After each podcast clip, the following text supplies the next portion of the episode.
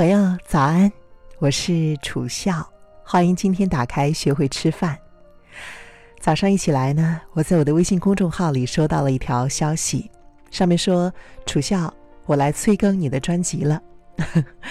我看了之后呢，有一点压力，所以呢，我就飞奔到我的桌子旁边，打开了话筒。今天在学会吃饭里面呢，我们要来挑战一个看起来是很不能够完成的任务。所以今天，为了给我们一些爱和勇气，我选择了一首背景音乐，是《狮子王》中的主题曲。Can you feel the love tonight? Could you feel the love today? 祝你今天充满了 love, passion，以及最珍贵的勇气 courage。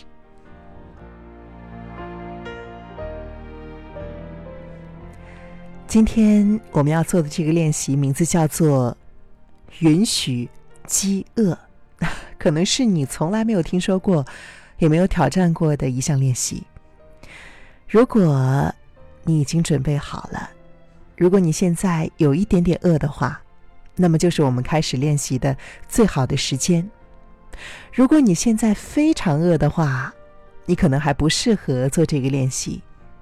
你可以选择一个恰当的时间开始，或者是跟着我的声音，我们先预习一下，然后呢，你再选择一个你自己最适合的时间开始做。好了，允许饥饿的第一点就是要选择一个时段。如果你担心自己在过度饥饿之后会过量进食，那么也许下午对你来说是一个不错的练习时间。相对于夜间，大部分人在午后自我控管的能力呢都比较好。第二，将餐点和点心之间的时间间隔开来，让自己感受到真正的生理饥饿感。你可以在午餐的时候呢少吃一点，然后不吃点心。在这里呢，原书中给出了一个建议，是说你可以选择冷冻餐。这样的话呢，就可以方便的知道它究竟含多少热量，而且在这个热量范围之内呢，有哪些选择。不过，在我们国家找到冷冻餐的可能性可能比较有限。但是如果去吃炒菜和米饭的话呢，你又非常难以监控热量。所以，比较可行的方法可能是到便利商店里去买一个包装好的三明治。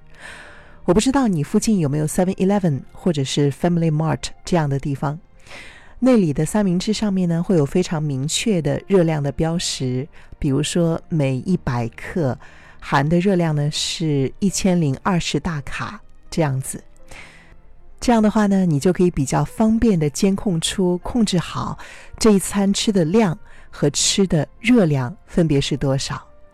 通常来说，像全家或者是 Seven Eleven 卖的那种三明治呢，一只大概呢就可以使你不要感到饥饿，同时呢又是相对比较少的量，这可以使你比较容易的感受到生理饥饿感。然后，在午餐结束的三到四个小时之后，你通常就会感觉到饥饿了。或许你的饥饿感会来得更早一些。你可以每半个小时就检查一次自己的饥饿感，留意它的强度的变化，甚至你还可以延后晚餐来感受这些饥饿的经验。你可以在不同的情境下尝试这个练习。你也许会留意到，你的饥饿感受还取决于自己当下同时在做的事情有多忙碌，或者是情绪如何。这一点呢非常的重要。举个例子来说，有些人会在焦虑的时候感到更饿，而有一些人呢在焦虑的时候会失去胃口。有的时候我会遇到那些抗拒让自己变得饥饿的学员，他们可能容易感到焦虑，或者是来自经常没有办法温饱的家庭。对于他们来说，即使只是一点点的饥饿。感觉起来就像是一种唯有吃东西才可以解决的紧急事件。这样吧，如果饥饿的感觉造成了焦虑，你可以提醒自己，首先，生理饥饿并不是懦弱的象征，它其实象征着你增长的觉知。第二，一些饥饿的感觉是好事儿，因为啊，饥饿可能代表着你正在减重。第三，你可以随着饥饿的海浪漂浮，记得，它会有所起伏。你可以撑过接下来的一小时会议或是通车时间，而并不一定要吃东西。第四，饥饿不是紧急事件。经过这个练习，如果真的要的话，可以吃个点心。好了，接下来我们来觉察用餐过程当中生理饥饿感的变化。饥饿感在用餐以及吃点心的时候会有所变化。通过这个练习，你可以了解到哪些食物可以比较快速的安抚饥饿感，哪些比较慢。你也会留意到，饥饿感在用餐的哪一个时间点。可以完全消失，所以接下来我们要练习的就是感受用餐过程当中，以及点心吃完之后的饥饿感。你需要定期的在一天之中，用餐中和用餐后进行此项练习。首先，用餐之前先为自己的饥饿感程度评分。进行迷你静坐，并检查自己的身体。用我们之前教给你的十分量尺来判断自己的饥饿感。第二，在进食之后再次检查，再一次进行迷你静坐，此时饥饿感又是几分呢？第三。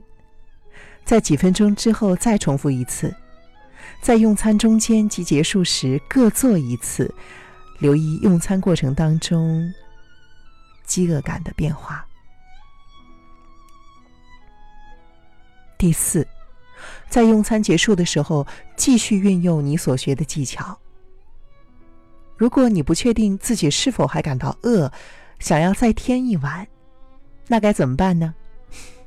也许啊。你可以再等十、二十、三十分钟，看看到时候饥饿的感觉如何。你可以体验不同用餐量之后的不同感受，但是记住，饥饿不是紧急事件。好了，接下来我来做一些补充。今天。我带你做的是一项练习呢，非常重要。它其实很有挑战性，但是当你面对了丰盛的餐点，却并不希望吃的太多，这种情况一般发生在你出差到某一个五星级酒店用早餐的时候。那么，运用这个练习就非常的重要了。你可以试一试，稍微吃点东西，让自己不会太饿，然后。不过量的吃面包、沙拉或是前菜，怎么样呢？几根红萝卜可能很难改变你的饥饿经验，但是一个一百到两百大卡的食物可能会。如果你已经在派对之前吃了点东西，那么待会儿还要出去吃晚餐，该怎么办呢？你是否可以学习留意饥饿感？它也许已经从九或十分降到了四到五分。你可能还想再吃一点东西，但是不想要吃过多。察觉这些重要微妙的讯息，可以协助你决定再吃什么、吃多少、什么时候吃了。好了，今天我就为你读到这里。我是楚笑。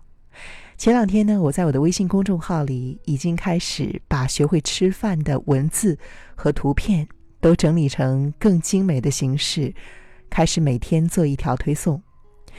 如果你希望读到这本书的文字，或者说希望成系列的去听到学会吃饭的话呢，可以移步到我的微信公众号，搜索我的名字“楚笑”，你就可以找到我了。好期待收到你的消息，祝你成功。